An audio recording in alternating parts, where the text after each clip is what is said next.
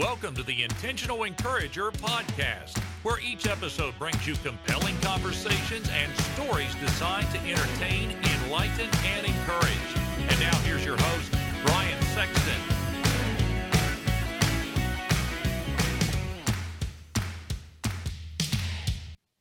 And welcome into the Intentional Encourager podcast. I'm your host, Brian Sexton. Thank you for joining us again today.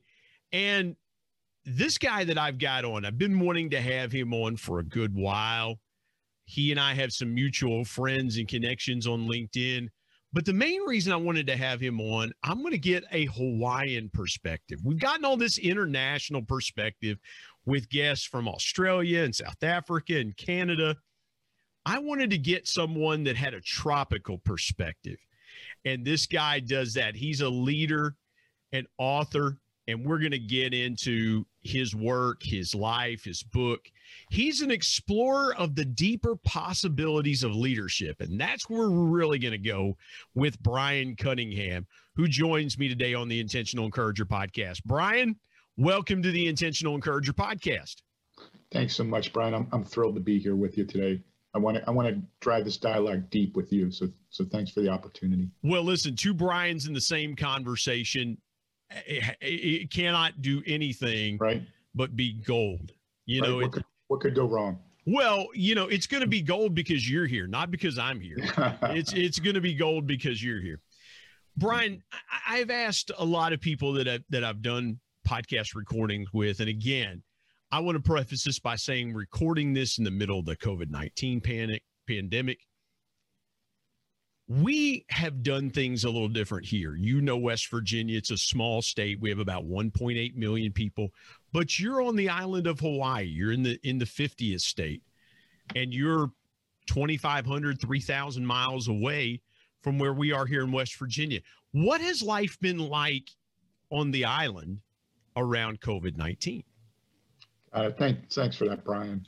Well, you know, first of all, I've been out here about four years, so I'm not native uh, to Hawaii. Although, you know, the aloha spirit sort of pulled me there over these many years, coming all the way from the Philadelphia area to New Mexico and then jumping out to Hawaii uh, four years ago. But th- one of the reasons uh, I got to tell you, Brian, that I'm very interested in speaking to you is that your work and your book and your, you know, focus on people first leadership and connection. It's all about connection. And the aloha spirit of Hawaii is about fundamentally connection. So this is the thread that weaves through all of this. And, and so I was pulled out here by that aloha spirit, that desire to connect further, deeper in service to others. And so then, you know, after a couple years out here, here comes COVID and it has hit everyone so hard. I mean, that's my real sort of sense of this thing. It's a little bit hard for me to focus on how COVID has impacted me or the work that I do or the organization that I work in without very clearly understanding the impact on the whole planet and so many people. So when I think about this pandemic and all of the additional challenges that it has put so many people through, and all of the additional challenge that it has created in, in, in people's minds and thoughts about how to deal with it. Uh, the, the thread, the theme that moves through this whole thing is connection. How can I connect further? How can I serve deeper?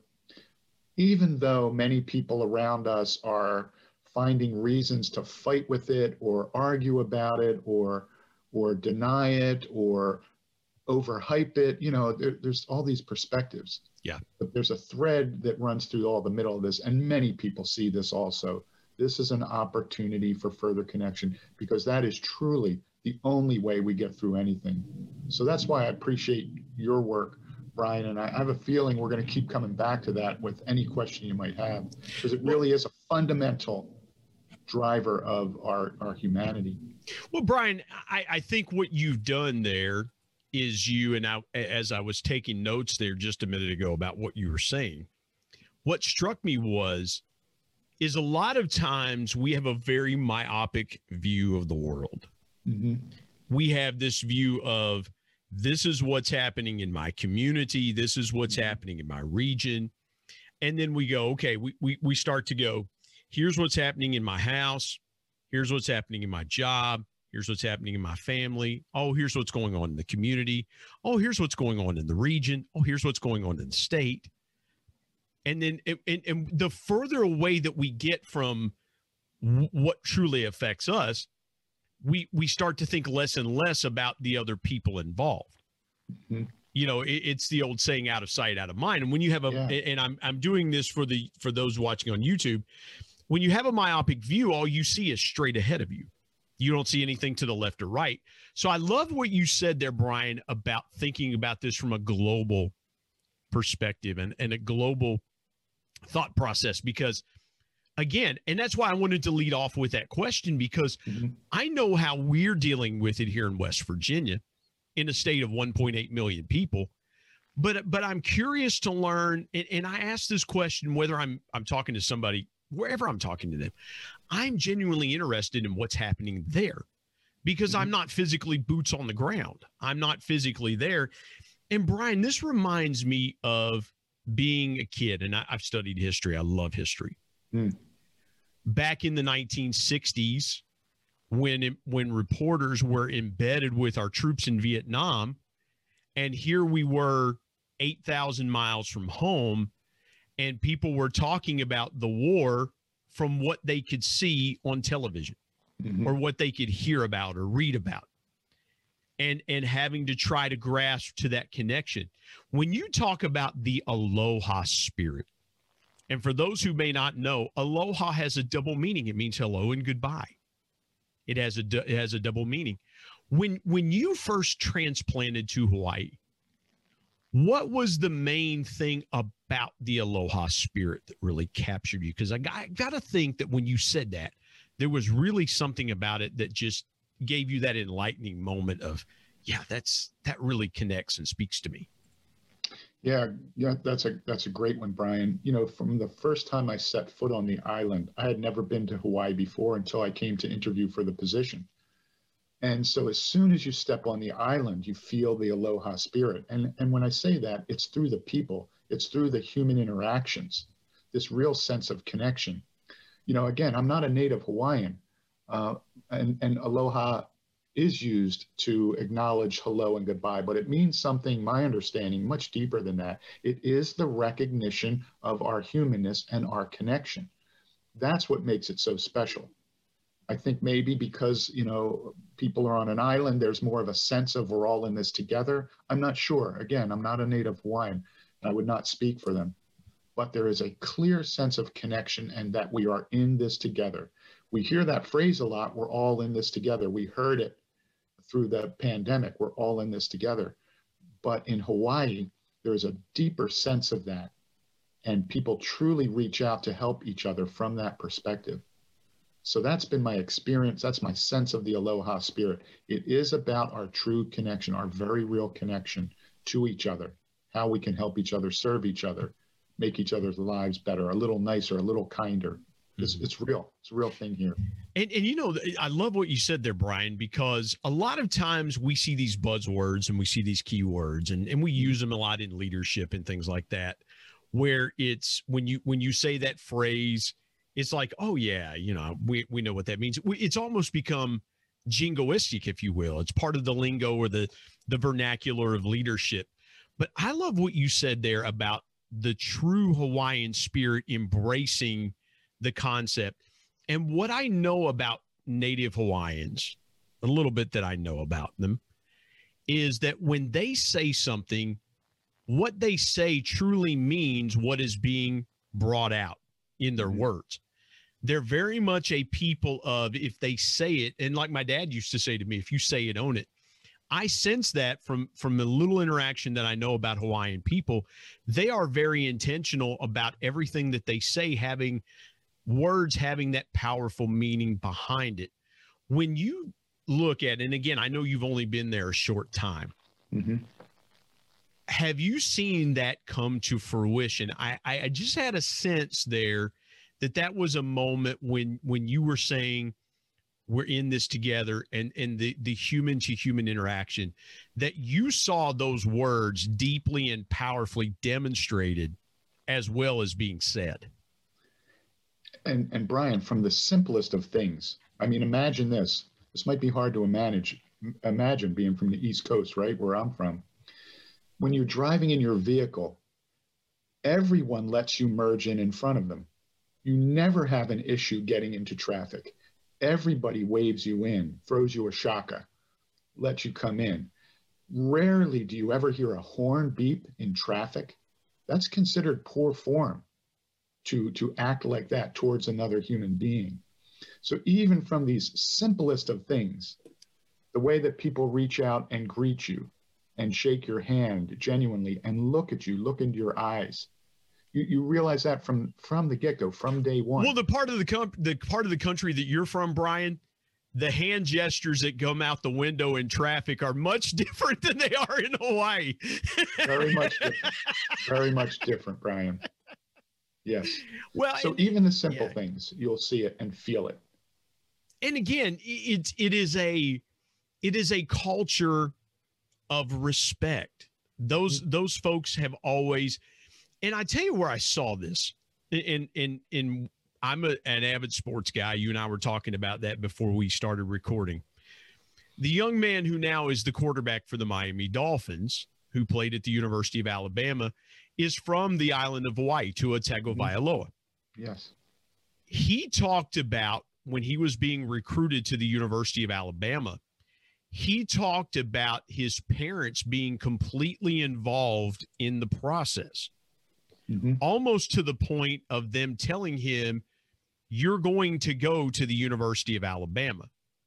That's where we're telling you. we-" And, and the culture of respect between children and parents that that there there is a reverential respect.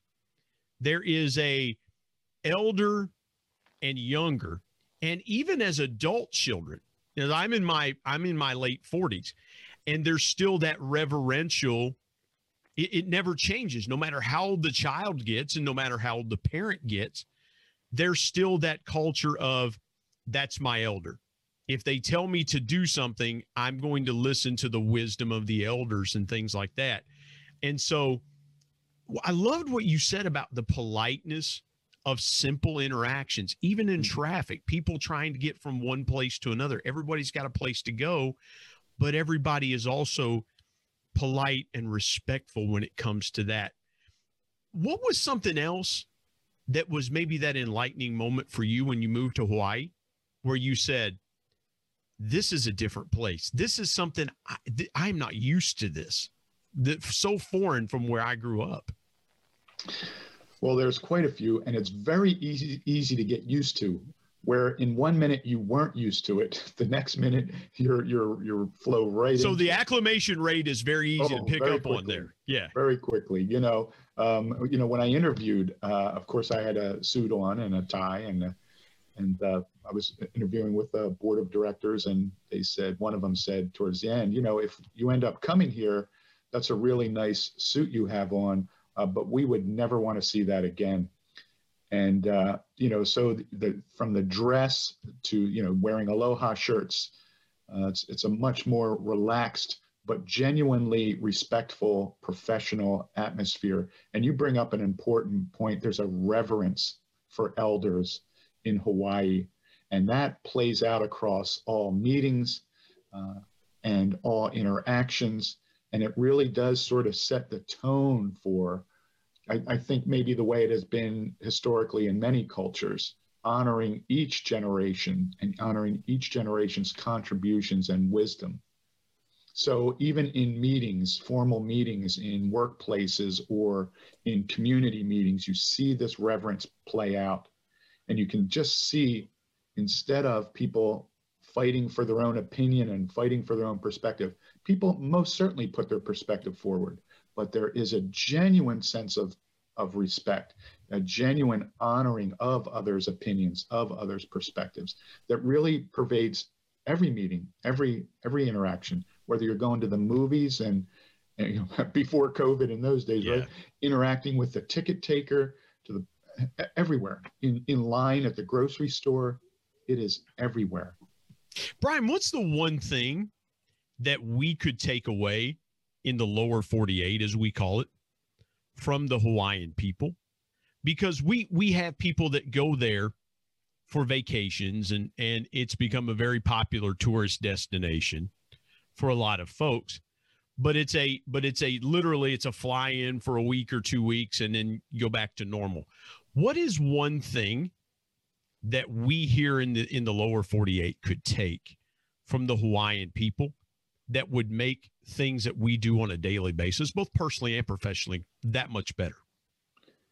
You know brian you know you're one of the ones speaking to this and i and i don't mean to come back to this for any other reason than it is the foundational principle and that is connection. We are all that in this together. We are connected and you know on the mainland there's you know i spent many years there and of course there's just this separation mentality and this this sort of you know there's something to be said about rugged individualism and independence but uh, in, in Hawaii and in other cultures, most certainly, this concept of interdependence is really where we come together in service to to all. So it is we're we're always going to come back to connection here, Brian, and that's what you know. I'm sure people here would share, and in other enlightened cultures, we're all in this together. We are truly connected whether you look at this from the Hawaiian culture or another culture, or from, as you know, modern physics, we are literally, you know, at a quantum level connected. Yeah. So any illusion of separation will lead us down a trail of, of dysfunctional behaviors and impacts on each other. So well, we, yeah, Brian, I, I, didn't mean to interrupt. We have forgotten how to fundamentally connect with one another. And, and, and I love what you said a few minutes ago. You said, you know the the hashtags the the alone together and we're all yeah. in this together and and you know we wear a mask to protect each other and and and all the all the things that we've been told that will help bring us together but yet we've still decided not to do the foundational thing that really brings us all together and that's connection and yeah. i love what you said about the hawaiian people because again i it, i think it and what I've seen from afar, and I hope to get to visit Hawaii someday, is that what I see is when you when you are a visitor and you step on the the island for the first time, from the moment your feet touch Hawaiian soil, those folks genuinely want to connect with you and make you for however long your stay is feel a part of their culture because it's it's so natural to them connection is so natural to them. And I think, Brian, and I don't mean to pontificate, but I think we have forgotten how important connection really is in life here in the in the on the mainland. I, I think we I think we try to connect to gain something instead of giving something. And I see that mm-hmm. inversely in the in the Hawaiian people. They want to give their culture, they want to give their food, they want to give their their hospitality, their their environment. They want to give so that people feel like they have had an incredible time. They feel like they've had a once in a lifetime experience. So, not, didn't mean to pontificate there, and, and but your your your your statement just just fostered that line of thinking for me, and I appreciate that so much. Let's step aside, take a break. I want to talk to Brian about his book when we come back here on the Intentional Encourager podcast.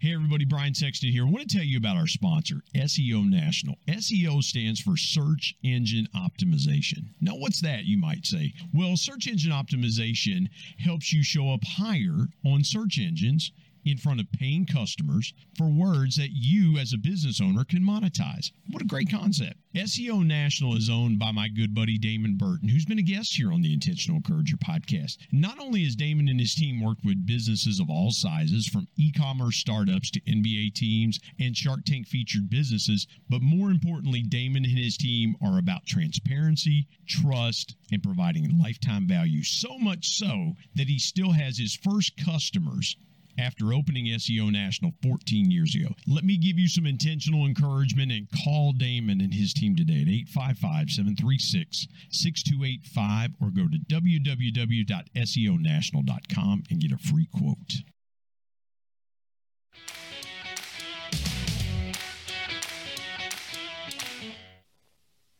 Brian, your book, I, I want to talk about this this book, The Awareness Quotient, AQ.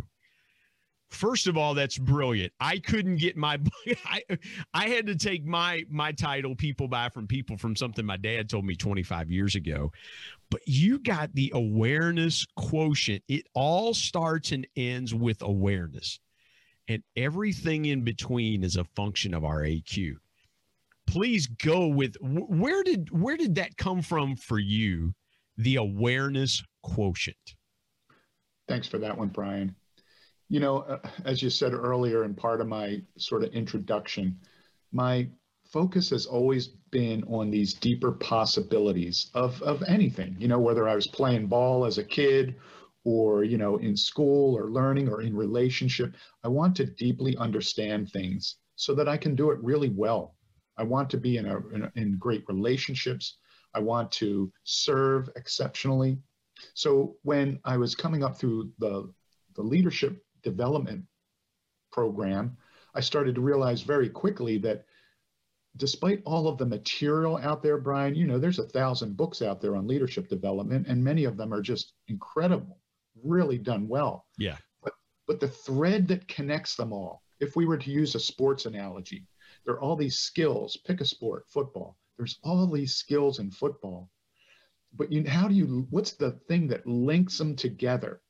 What is the game plan that links them together?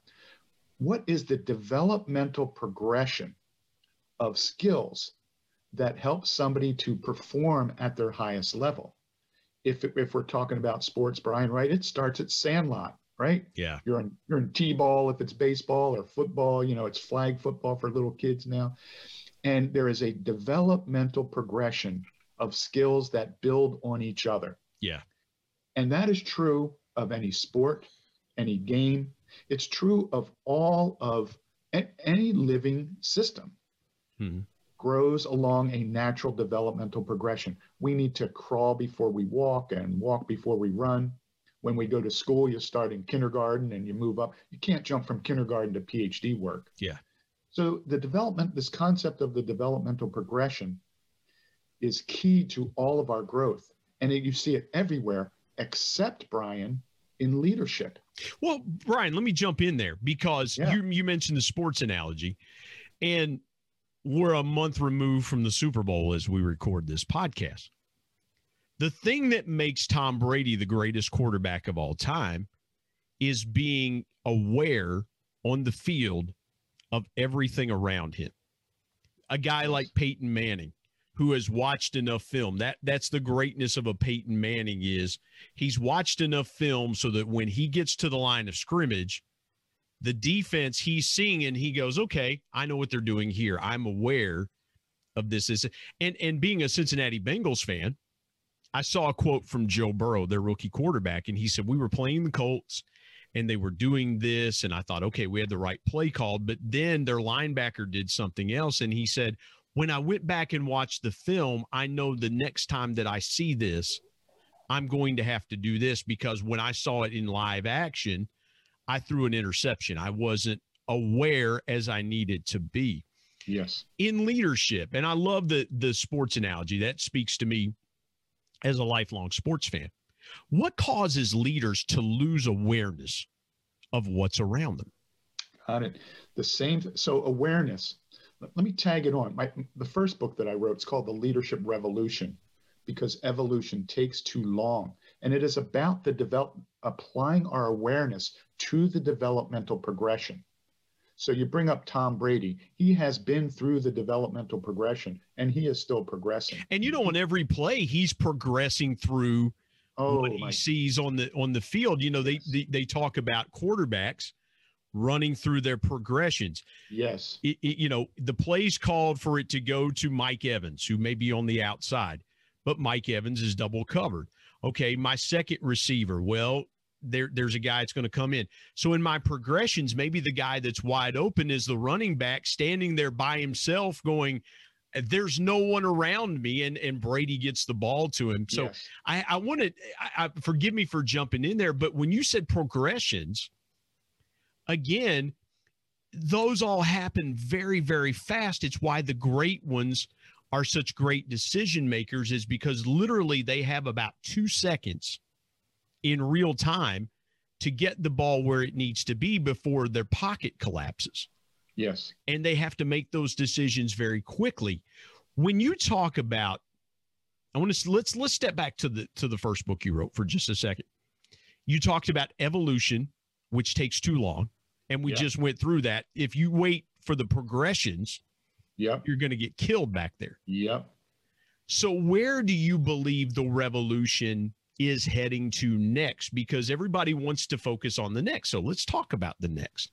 Where's the next? Where's the next progression in the leadership revolution?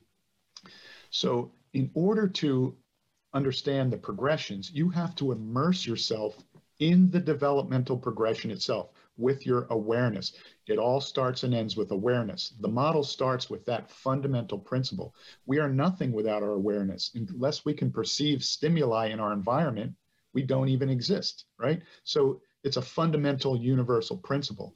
When we apply, then apply this to the developmental progression, we apply awareness everywhere. But if our awareness is fleeting, if it's not grounded, if we don't know the drivers of our awareness, which are our uh, attention and focus, if we don't understand this, we just jump from one thing to the next, one shiny object to the next. And then when when something stressful comes into play, our awareness contracts, and then we can't see all of the available choices. When we immerse ourselves in the developmental progression of whatever it is, football with Tom Brady, leadership with the dialogues we're talking about. Now we can see the whole field. If you don't know what the whole field is, if you don't know what the check offs are, if you don't know what the progressions are, when they happen in real time at high speed, you will not be able to adjust quickly enough in leadership or in football. And, and Tom Brady is that example. So, firstly, you gotta you have to immerse yourself in the developmental progression. And in football, it's well known. And these great coaches can illuminate that. Yeah. And as the environment changes every week with the next team and the adjustments that they are making, that's the game here, right? Staying right. current with all of the possibilities that are coming, this really complex dynamic. So it is immersing yourself in that dynamic. And leadership is a similar dynamic, especially how quickly things are moving. So let me give you a taste. Come back to your original question. Yeah, I'm I'm, I'm, oh, I'm curious about that. I'm really curious about that because in and let me say this as you were talking there. Here's a thought that I had. I love the analogy that you made about the awareness of the whole field. Yes. But it really doesn't it really start with down and distance? If you don't have those those basic fundamentals in place of knowing you have to know where you are on the field, what down it is, because in football, you get four downs. If you don't make 10 yards in four downs, you have to surrender the ball. Doesn't it come back to at some point leaders knowing the basics of of where they are on the field and and what what is happening around them because there's something and I, I, let me go here for just a second. There's something in football called sudden change. Mm-hmm. And you know this, where the offense either turns the ball over if you're on offense, or if you're on defense, you force a turnover, and now the offense has got to get ready to go back on the field. So it's called sudden change. And and offense and defense both have to be ready to put the helmets on and go back out on the field because of sudden change. I love what you said about awareness and the importance of developmental progression because if you're just standing on the sidelines going, ah, we got five, six minutes to hang out and just catch our breath. At that point, you're already behind when you have to get on the field. For a leader, how important is the recognition of sudden change to the awareness around them? It is vitally important. You're 100% right. It always comes back to fund, fundamentals. And fundamentals are part and parcel to the developmental progression as you progress beyond the fundamentals, you don't leave the fundamentals behind. You have fully integrated the fundamentals and you add to them further expanded perspective and abilities. And, you know, to your point about sudden change, The leadership environment is very dynamic, and there are no, it's like a perpetual set of downs. You know, there is no break. There's no set of, well, if we get to four downs or we score a touchdown, I get to rest. There is no rest. It's constant dy- uh, uh, dynamic situation. So it, you're on the field. It's like the olden days, right? When you played uh, offense and defense and specialty teams, you're out there on the field the whole time. Coaches coach on the field leaders are on the field. So we are in this field of dynamic activity. And so the developmental progression, being immersed in that with full awareness, allows us to see the field. It doesn't make you know leaders perfect or coaches perfect or Tom Brady perfect, but you're immersed in it. You can see it, you can feel it, you can understand it. You're able to connect with your teammates, the other teammates, right? The the the, the uh, other people on the field and mm-hmm. move things around in a way that positions you for the best possible outcome. It doesn't guarantee anything, let's be clear. Yeah. But it puts you in a position to be able to move with as much ease and grace in service to others. And that's sort of that that the reality of being in the field, on the field, yeah. in leadership with full awareness but but Brian, I do want to come back to your yeah. Please question. do. Please do. You talked about the developmental question, the uh, developmental progression. I'd like to lay this out for you because people are all over the place with this, and this is important. Let me give you an example. You'll, you can read a great book, Robert Greenleaf, on servant leadership, and it says, you know, this is what servant leadership is, and this is what it's about, and and it's like, wow, this is incredible stuff. And then the book says, so just do this, and then you're a servant leader. Well, everybody's read it. Everybody's read the articles. There's many, many versions of this. How come everybody's not a servant leader by now? And the answer, from my perspective, is because there was not an awareness of the developmental progression. It would be like football. Yeah. Hey, do that thing that Tom Brady just did. Well, you can't just do something or just be something. Coaches, high level coaches, leaders, mentors, have the ability to see where meet people where they are and move them along the developmental progression, whether it's sandlot football or baseball or chess or checkers or anything else. And leaders, as I said, the developmental progression is well known everywhere else on the planet except leadership. Leaders just say, just do this, just be this. So, in order to move someone along to servant leadership, let's go through the progression. It starts and and I built the progression from sort of modern from a modern perspective because that's the major impact to our leadership today. And the progression tracks along the ages of our sort of human interaction. Let's yeah. start with the industrial age. There were many elements of the industrial age that we're very familiar with. It built our country and many other countries, phenomenal things. However, the predominant leadership characteristics of the industrial age were what? Right? Control, dominance, authoritarianism, right? Patriarchal approaches. You were seen and not heard in the workplace. You came, did your work, got your paycheck. You did not question authority, right? All that. Very well known. Well, that was professional sports until the 1970s when free agent when free agency got into the sports you know, because it, in, everything. Yeah. yeah, in baseball, the owners had the reserve clause, and if the owner said we're going to cut your salary by five thousand dollars to play this next season, even though you you led the league in home runs and RBIs, yes. but you're getting a little bit older and and you know we're going to cut your salary back. The players had no choice. You're you're exactly right. Even in in a lot of things that we did through the 1970s, it was very authoritative yes. in in demand and, and even in leadership it was do as i say not as i do yes. and so yeah the progression brian i i, I want to ask you one more thing and then we'll get it we'll get into your story because i love this and we could go two hours just on on this particular topic but how does a leader adjust themselves in the midst of leadership because again you were talking about we've spent a lot of time making the sports analogies but it fits because a lot of times great coaches, great leaders know how to make the right adjustments at the right time.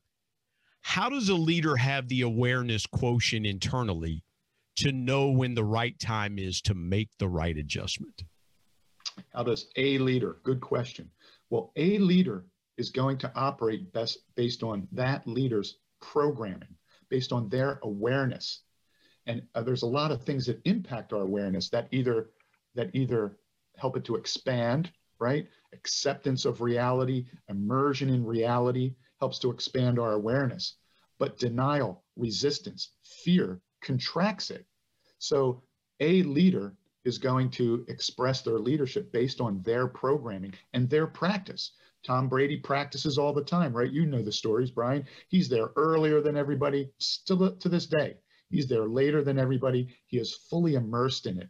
So a leader is going to express and move and guide based on their programming, based on their level of awareness and immersion into the, the dynamic they're involved in. So it's going to be different for every leader. But if you're asking what does a leader who's fully committed on the field, immersed in leadership, expanding their awareness, well, that's a different thing. It's it would be like let's use Tom Brady. It's somebody who's looking at the field. Leader leadership, what we do as leaders uh, on this journey of awakening as a human being. Many leaders are stuck in, well, this is my style, or this is my approach, or this is what I read, or this is what I taught. They are all great starting points. But higher level leadership is based on none of that. Higher level leadership is based on the, the direct needs of the human beings that we are working with in the context of our current environment. So it's about what is happening in the here and now and what is the sort of arc of cause and effect of whatever we're going to do in the moment. So you need to have the presence of mind to address the reality of the present moment and an awareness of the longer arc of cause and effect over time in alignment with the direction of your organization. So, how does a leader who's on that journey to awakening? It is that full immersion into the past, present, future, full focus on the human beings we are serving in the here and now, fully aware of the dynamic, right? What's what's the what's the cornerback doing? Are they doubled? So all of these all of these elements of the dynamic influence the decision. Leaders that just say we're going to do this, well, you know, again, good place to start. You know that saying, uh, no no game plan, no plan survives first contact, right? Yeah. As soon as stuff starts hitting the fan, it is about adjustment, adjustment, adjustment. And the only way to do that from a place of awareness is to be fully immersed, seeing the field on the field itself and making those adjustments as we go. And if something goes wrong, adjust again, adjust again, right?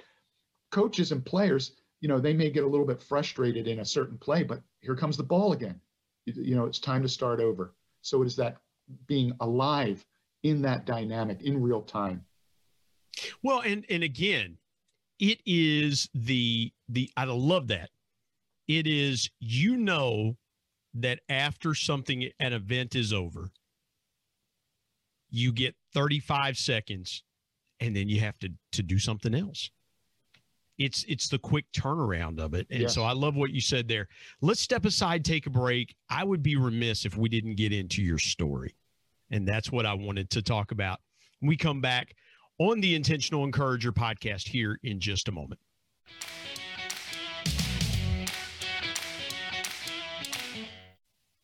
Hey, everybody, Brian Sexton. Want to tell you about my new book, People Buy from People 10 Powerful People Lessons from the Ultimate People Person, my dad. My dad was one of the greatest connectors that I ever knew. And he shared with me 10 connecting principles that I have used throughout my 25 year sales and sales management, customer engagement, and leadership career that I'm passing along to you. If you want to be a stronger, deeper and more powerful connector, you've got to pick up a copy of People Buy from People. There are concepts in there that you may not realize help make you a power connector. You can go to Amazon and pick it up, Kindle if you're an e reader and you like to do it that way, or now available on Audible. And there's one other way you can get a copy of People Buy from People. You can get one from me and I'll sign it for you. You go to intentional media and publishing at gmail.com and send me an email, and I'll share with you the link on how you can get a signed copy. You can buy a signed copy directly from me. Again, people buy from people. If you want to connect like never before, pick up your copy today of People Buy from People. And now let's get back to more great conversation here on the Intentional Encourager podcast.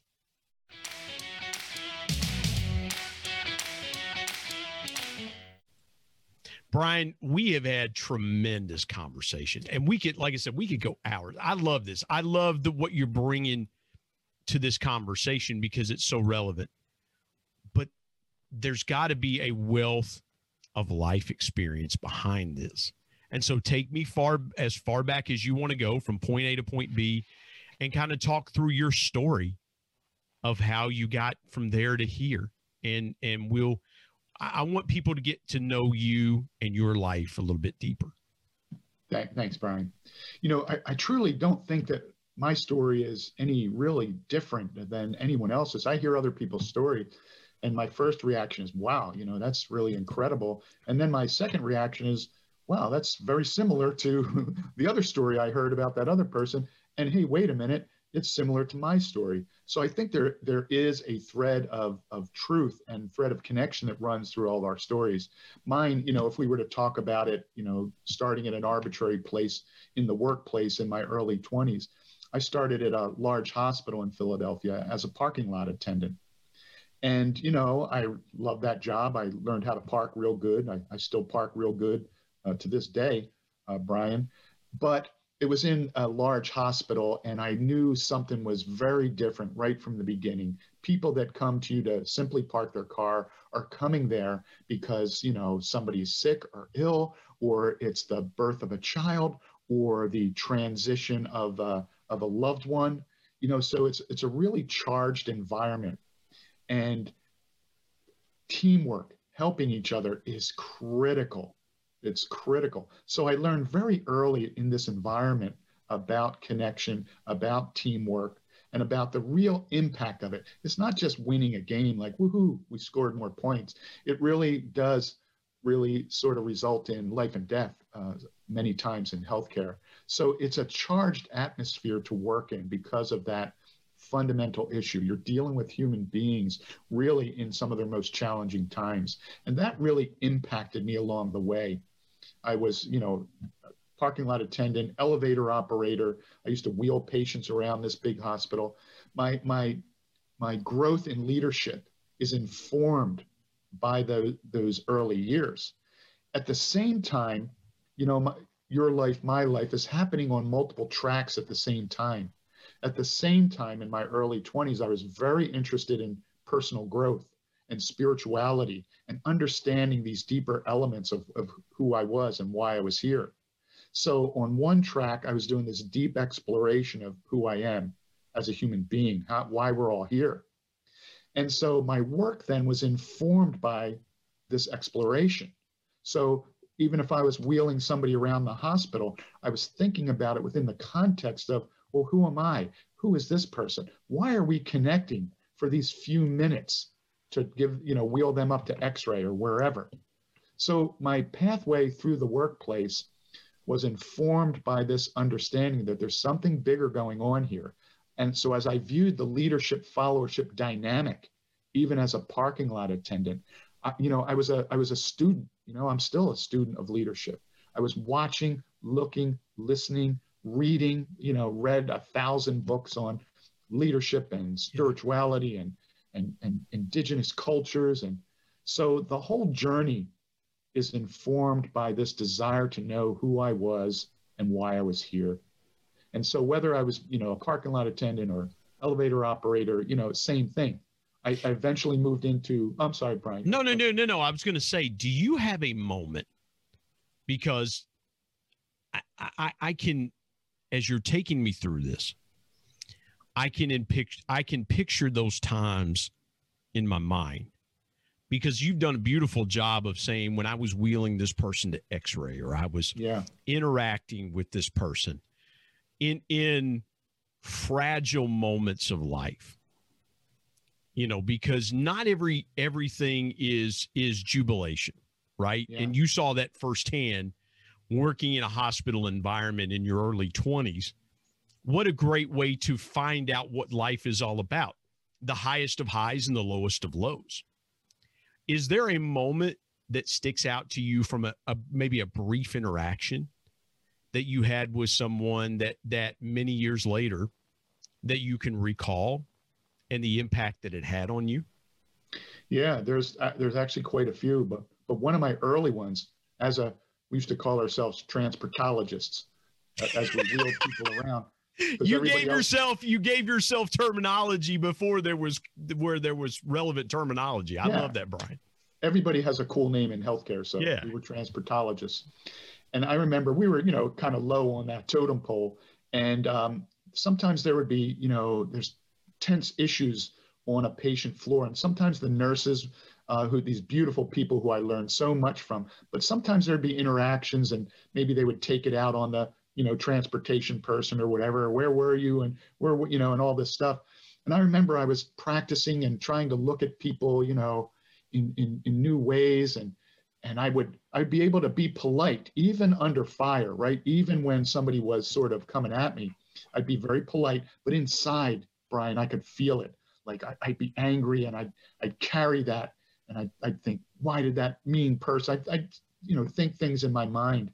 And I remember through this practice, one day I wheeled somebody up and there was an, some issue going on and the nurse took it out on me. Um, and I just saw her for, for who she was, this really beautiful human being dealing with incredible challenges. And I did not have that feeling anymore, Brian. All I wanted to do was help. And I said, I completely understand. I am so sorry. What can I do to help right now?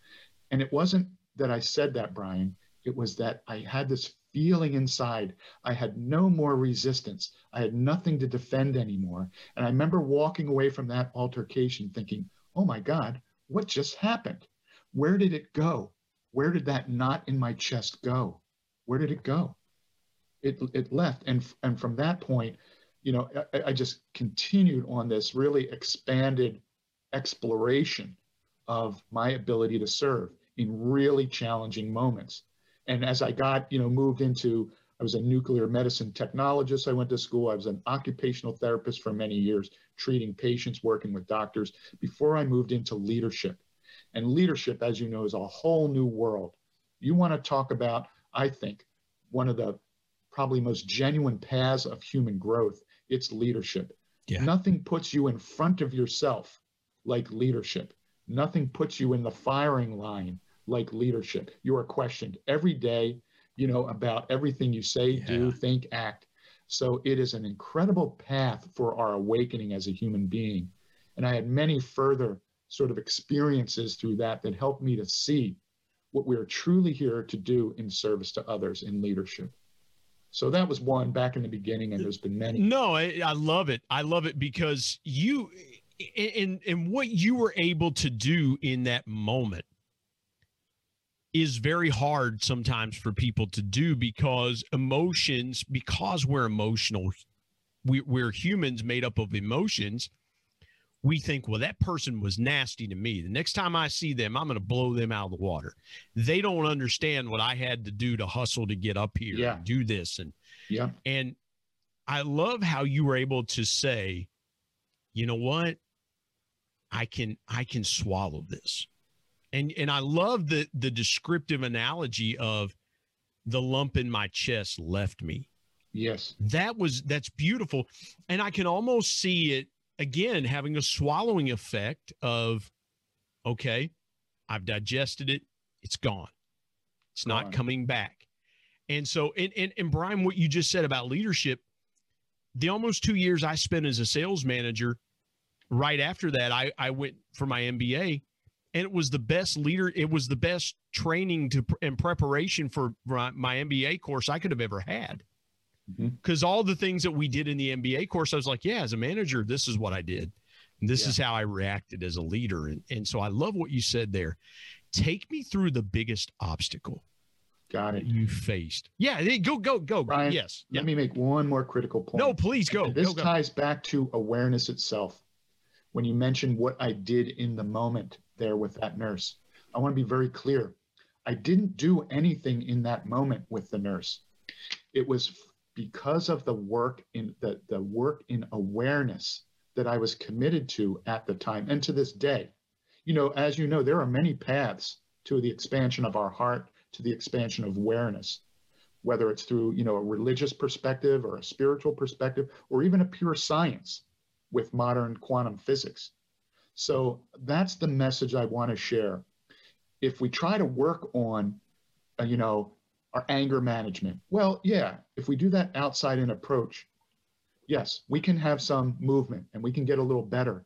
But if we work from the inside out and do the deeper work as a human being then in these moments our awareness will inform our actions in a way that would not be possible for our mind to do it. Right? So, this is the difference. The AQ model, awareness quotient model, is about doing the deep work of awareness in parallel with whatever field you're involved in football, leadership, whatever it is. Yeah. And it is then your awareness that informs your heart, your mind, your IQ, your EQ, right? It's your AQ that informs all of this. So it's the deep work of awareness that informs all of this. It does the heavy lifting for us. I want to make that point about the awareness quotient model. It's not a step one, step two, step three. It's not do that. If somebody does this, do this. It's expand your awareness and your your your being and doing, your thoughts, words, and actions will be an expression of expanded awareness, no matter what happens in your environment. Man, I I make love that that. point. No, I, I'm glad you did, I, and thank you for taking us back to that because, uh, again, when when you understand situations around you, and and I'll give you a I'll give you an example. When when you come face to face with the death of a loved one, Yes. you become incredibly aware of everything mm-hmm. around you. Your senses are, and the first time that I saw this was when my father in law passed away, and my wife was busy doing and and being there for her mom and doing this and doing that, and my sister in law who lives now on the property site that we live on, she came to her house and I got in the car. I said, "I'm I'll be back." I told my wife, I said, "I'll be back." and my sister-in-law wasn't married at the time and i came up and i said i just wanted to sit with you for a little bit because i could see you were pretty overwhelmed.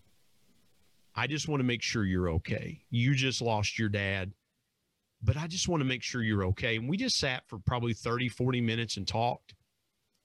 And and to that point brian it's just being aware Yes. of what's going on around you and and knowing where you can meet that need i know that you have an obstacle that you've overcome and i just i, I and and i just I, I feel like this is the right time to ask you how awareness helped you overcome an obstacle in your life either personally or professionally Got it, Brian. You bring up such a great point, and you alluded to it earlier. Some people, Tom Brady, others, have this awareness of the field. In traumatic situations, our awareness is expanded. Death of a loved one, birth of a child, our wedding, you know, all these things expand our awareness. But then our programming and right everything around us pulls us back into our default mode. yeah So the key with awareness and the awareness quotient model is we don't need traumatic events to expand our awareness and remain there. Right? There's a there's a clear pathway to this. People have been doing it throughout our history. We don't have to wait for or rely on the big game. In the big game, I can see the field. We can see the field in the most mundane of activities if we just understand the progression, if we understand who we are and why we're here, and just do a little practice. So the awareness, the the the long-standing practice of awareness has helped me through every version of whether it be a health challenge or a family challenge or the incredible challenges over this past year with COVID. Working in healthcare, I mean, my heart goes out to the people whose businesses have been impacted And that's where I think the real challenges yeah. are. But in healthcare, right, this is this is healthcare is one of the most challenging environments to work in on the planet because of the human dynamic and the complexity of human beings and the diversity of human yeah. beings and social situations. And now you overlay COVID on top of that, the fear. I've never seen people as afraid. I remember when Ebola came around a couple years ago, healthcare workers were like, you know, people were dying, of course, from yeah. it, and healthcare workers were were dying. But healthcare people were just, yeah, okay, yeah, Ebola. Okay, we need to, you know, use our PPE and do all this stuff. No fear. COVID has created so much fear. Yeah. So the the biggest opportunity the, in this past year has been to stay centered, present in awareness of everything that's going on. Literally people dying right as a result of this. Yeah. such fear. People losing their jobs and their houses and their insurance brian right you know. Yeah. So how to stay present in that. So the biggest obstacle as complexity continues to assail us that is the big issue with the developmental progression and why we progress each age expands because of the complexity that impacts us. And so the level of complexity we're dealing with these days as a leader, unparalleled. And so continuing to practice awareness, being pulled off and then getting recentered. That is what helped me really be able to move through this in the way that I was able to, the way that then I was able to serve others in helping them remain a little bit more balanced and present and centered because the whole thing wants to come apart now, right? Yeah. The wheel is spinning and wobbling. Everything's trying to come apart. And so a leader's responsibility is to stay present and hold it together, not with force. That's not going to do it. With love. Leadership is love in action. So it is to serve from that perspective and help people to stay centered and connected. So good. So good, Brian. I want you, if you would, as we wrap up this conversation, again, so good. A lot of lot of takeaways. Leave the audience with your biggest piece of intentional encouragement.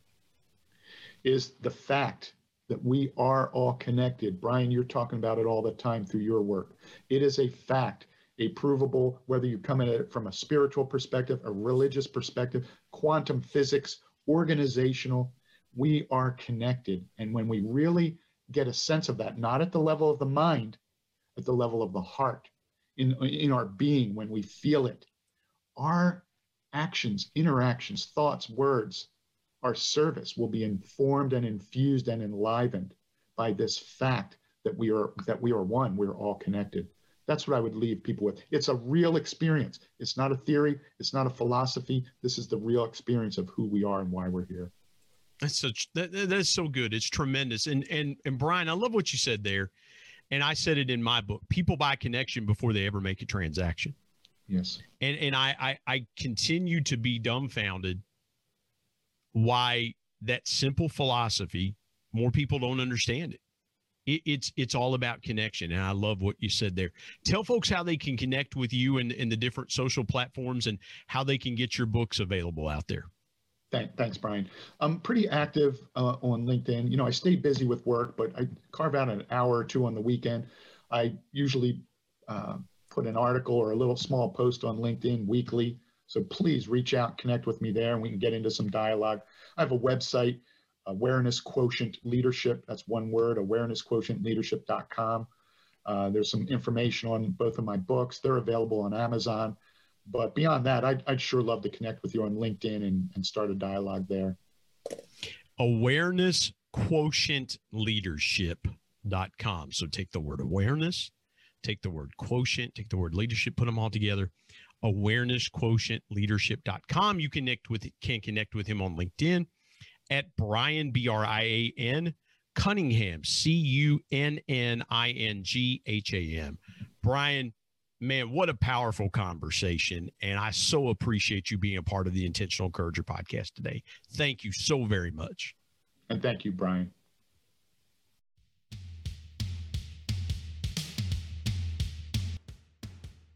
My thanks as always to producer Bryce Sexton and technical advisor Matt Means. And of course, the ultimate thanks goes to the Lord Jesus Christ, who provides intentional encouragement every day through his word. If you're not subscribed to the Intentional Encourager podcast, hit the subscribe button wherever you get podcasts so you don't miss an exciting episode where you can get encouraged and stay encouraged. And remember, anyone, anywhere, at any time, any place can be an intentional encourager.